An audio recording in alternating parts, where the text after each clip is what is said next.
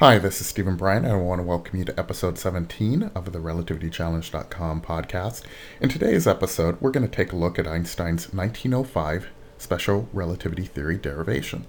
And the way we're going to do this is we're going to create a modernized version of it. Basically, we're going to create a version of his derivation using formal function specifications and then we're going to look at his derivation, which is which uses informal function specifications, and compare and contrast the two.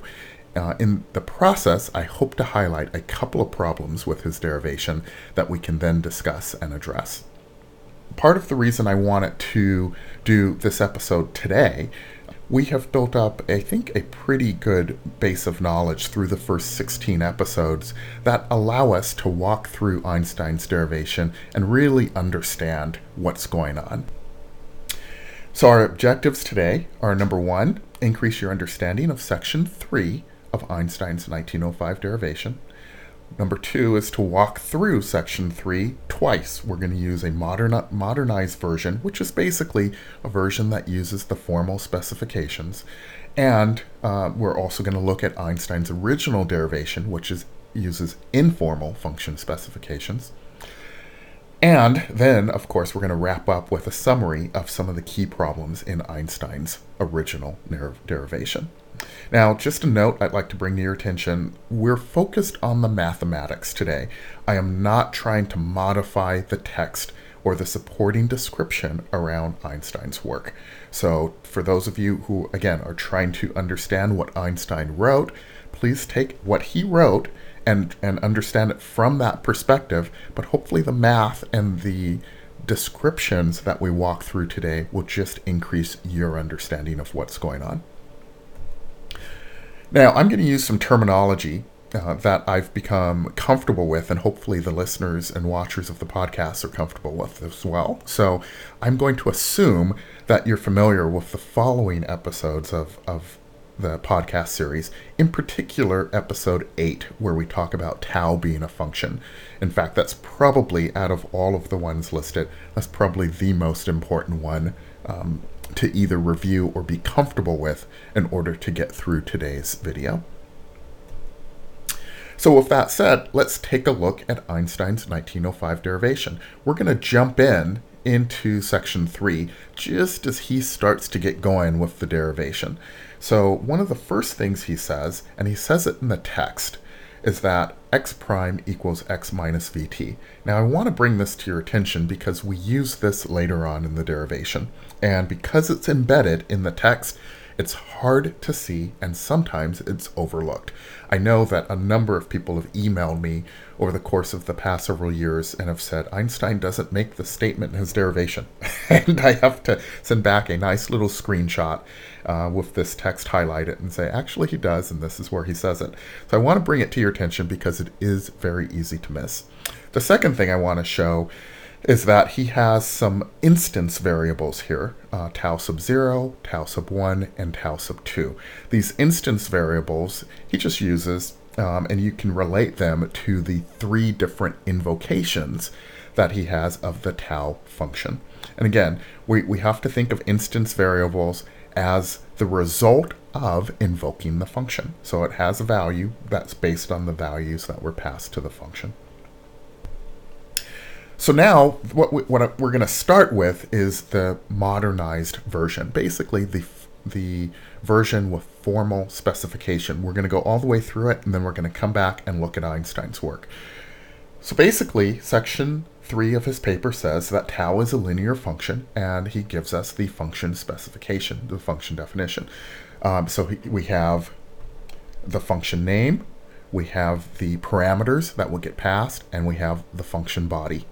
Now, I have written this function twice, and the reason I've done that is because both of these functions are the same thing. Now, it's really important to recognize that you could either use the top function or you could use the bottom function. They're the same thing. It's no different than writing them in a different font, perhaps a blue color or a red color. Now, part of the reason I want it to do this is I'm going to ask you to use the second function definition versus the first. And the reason for that is if you use the second one, it will make it impossible for you to make the simplification error that Einstein makes in his paper. If you use the first one, you might make the same mistake, although we'll be talking about that later on. The second thing that's important about this function specification is what does this function do? Remember, you're giving it four arguments a first argument, a second argument, a third argument, and a fourth argument. Um, and so if you understand what those arguments mean and how this function works, it makes it a lot easier to understand um, what Einstein is is trying to trying to accomplish. Now I've put some text here. You can you can review the text, and it might make sense to review the text and then just rewatch the animation in in episode 16 until this makes sense to you. Ideally, it, it should make sense, and, and when it does, the rest of the derivation, the rest of Einstein's derivation should fall into place. Okay, so I wanted to remind you of this particular slide because it has some key terms that are used in that time function. The main one is right here. So it gives meaning to this because we know that you either subtract that from the long line or you add it to the short line. And by doing that, you come up with one half of the total oscillation, either time or length, depending on uh, whether you multiply the resulting equation by c or not. So let's look at what Einstein does. And we're going to, again, use the formal specification. So just walking through, we say that xi is c times the time to go along the xi axis. Um, and that's defined as c times tau with a certain number of arguments. So he passes in x prime, y, z, and then x prime over c minus v. Um, once you do that, you plug that into the function body, you get an instantiated equation, which we then simplify to the final form. Um, so it makes it pretty straightforward once you see it as a formal, uh, formally invoked specification. You know what's going on. Now, a couple of things to point out to your attention. You'll notice the instance variable that we use versus the function name. Again, this is done for clarity to show that this is time along the x-axis. So let's take a look at what's going on on the y and the z axis. Again, we do the formal uh, invocation. In this case, we invoke it with 0, y, z, and then y over the square root of c squared minus v squared. This is for our transformation along the y-axis. And for our transformation along the z-axis, we invoke the tau function with 0, y, z, and z over the square root of c, c squared minus v squared again, we get the function, the instantiated function or the instantiated equations, and then we simplify that uh, to, to give us our resulting equations. So both of the, both of these, um, all of these so far correspond with Einstein's equations. We no longer are overloading tau as both a function name and a variable. So that's very important to us. We have three different values for tau, and that makes sense. We have the amount of time that we need it to go along the x-axis, the amount of time we need it to go along the y-axis, and the amount of time that we need it to go along the z-axis. So we now have six equations. This is where Einstein substitutes x prime with its value, which is x minus vt, and we get the resulting six equations not four, as we'll see in Einstein's case, but six.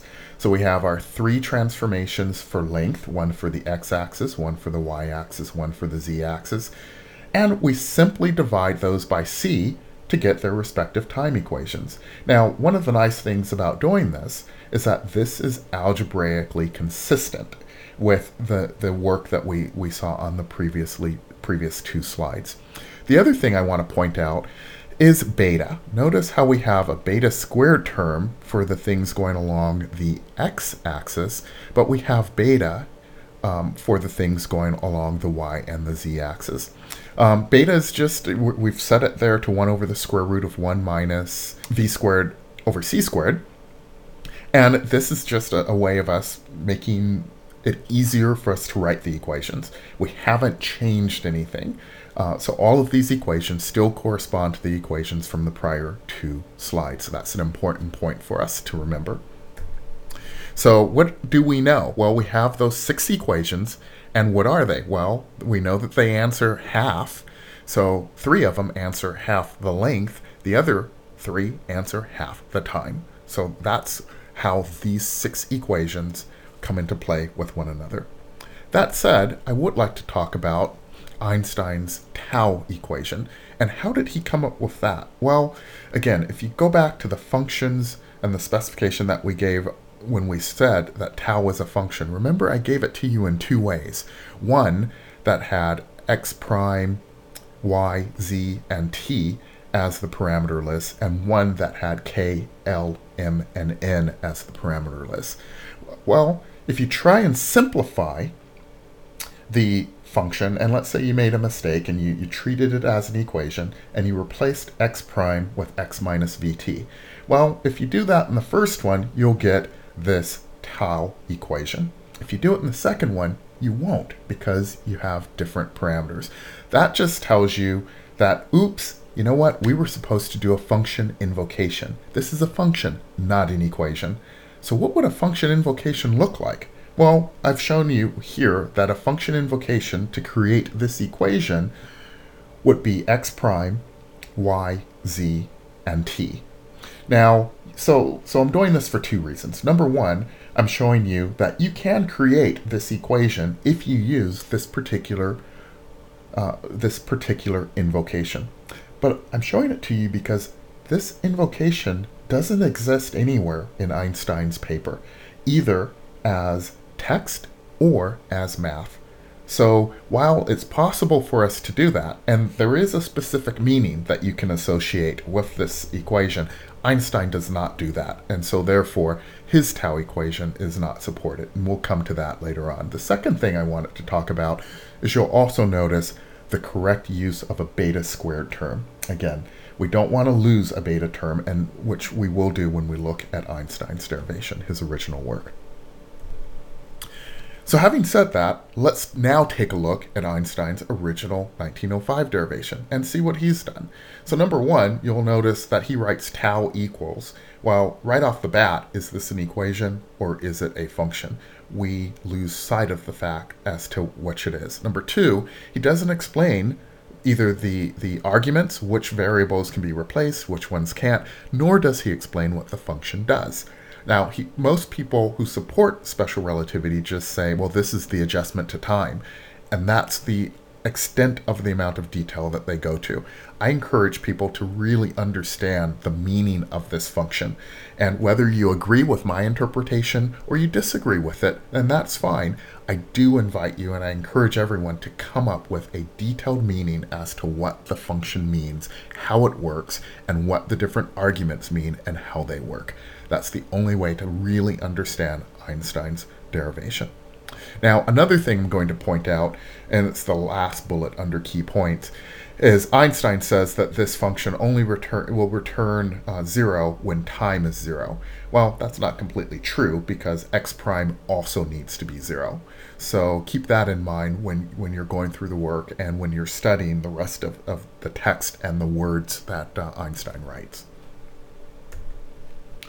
So let's look at his xi derivation. Again, there, his derivation is done in an informal sense. Now, a couple of things about the informal sense of the derivation. When he says um, x prime over c minus v equals t, you have to be very careful here because algebraically, uh, this one gets past some of our defenses if it's if it's treated algebraically. And the reason we say that it gets past our defenses is t is on the right hand side. Remember, when we use Einstein's equations, we get to specify x, y, z, and t. And by having it appear on the right hand side, our brains tell us, oh yeah, that's something we get to specify. And it doesn't lock to the fact that, wait a second, Einstein's actually setting t to something, which would have happened if it was if it was on the left hand side. But as I've talked about earlier, this is actually an informal function specification invocation. So he's really not setting t to something algebraically. He's really doing a replacement of t from a function perspective. And again, for those of you who aren't comfortable with how functions work, I know this is a, a difficult perspective to, uh, to to really understand. The second thing I wanted to point out is that when you look at x prime, we can ask the question, what is x prime? Is it a length or is it a point? Well, in order for this equation to make sense, it is a length. And if it's a length, then so is x minus vt. And that changes our understanding of the, the of Einstein's work. So again, just some nuances for us to consider um, as we go through the work. The last thing I wanted to point out is even though it's an informal specification, technically Einstein should have said x prime equals x prime because again, we have to show what the um, uh, actual argument is against the uh, parameter. Now, having said that, I think that that would have been highly confusing had he really written that. So I'm actually glad that he did not write that, or um, people would have looked at that and gone, what is he talking about? So when we look at Einstein's derivation for the y and z axes, again, the same thing happens here. You can see that he sets t uh, to a value and he sets x prime to a value. Now, little tricky because um, on this one, t's on the on the right hand side, and that's that's the um, local variable. Uh, then he shows x prime on the left hand side, but that's the local variable. So the the syntax is not as clean as it could be.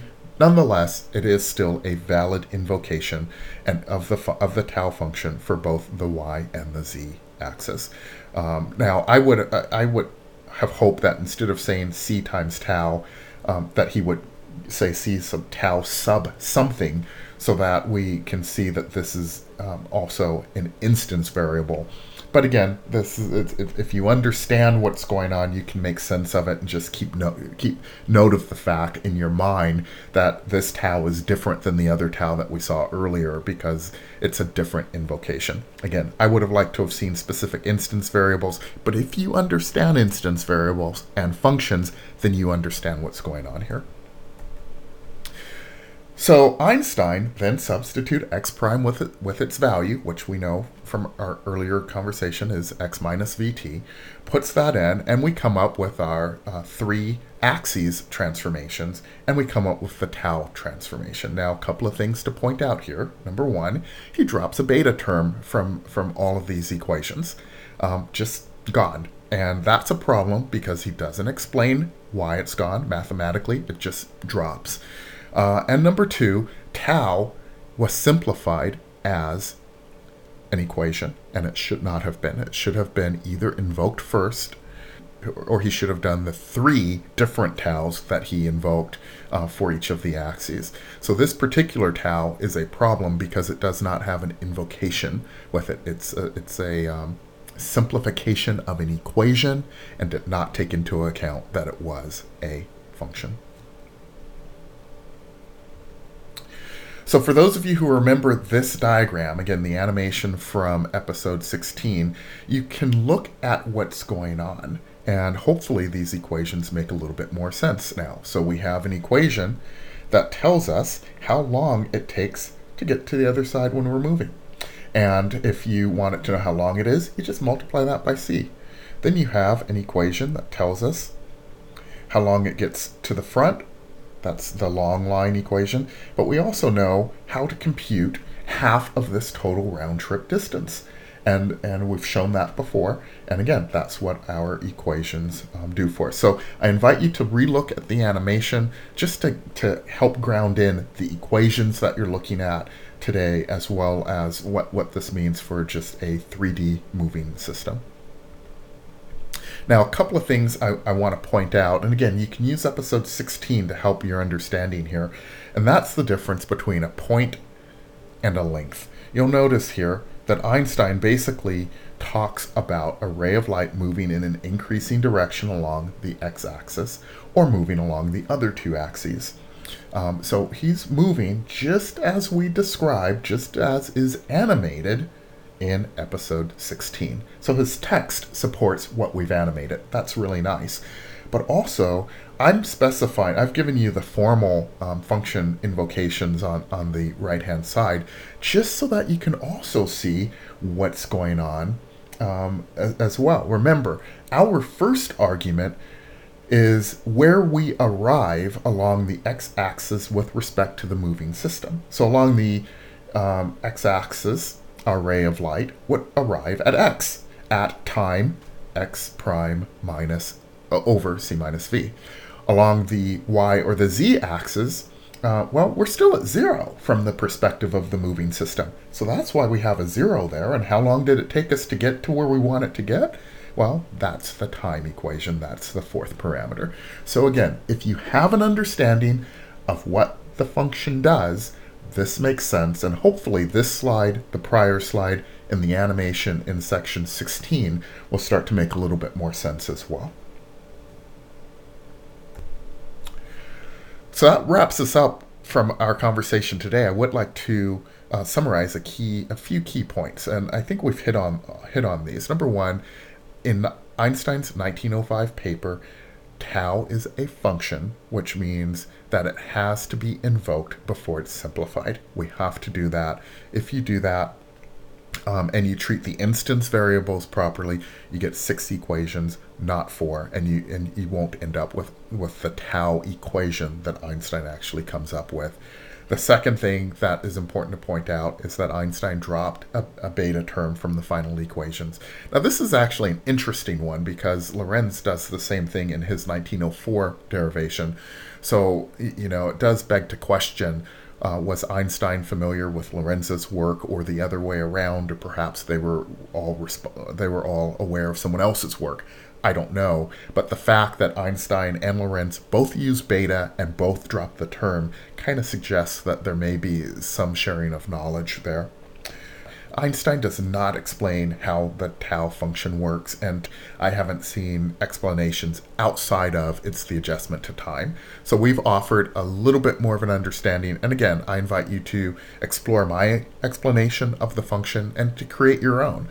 However, it's very important to know that, in my opinion, if you don't understand what the function does and how it works, then it's going to be really hard to either successfully defend special relativity or successfully challenge special relativity. You have to understand that function. And of course, the corrected equations are algebraically sound. And however, if you use the approach that's in Einstein's 1905 derivation, regardless of whether you view it as functions or, or algebraically, um, there is a problem that can be detected through algebraic means. So that brings us to the conclusion of episode 17. I want to thank you for joining me today. And um, hopefully, this has been informative and educational. Please let me know if you have any questions. You can reach me at um, email at relativitychallenge.com. As always, please tell your friends and colleagues about the podcast series and about the work, and look forward to um, having you join me again next time. Until then, be well.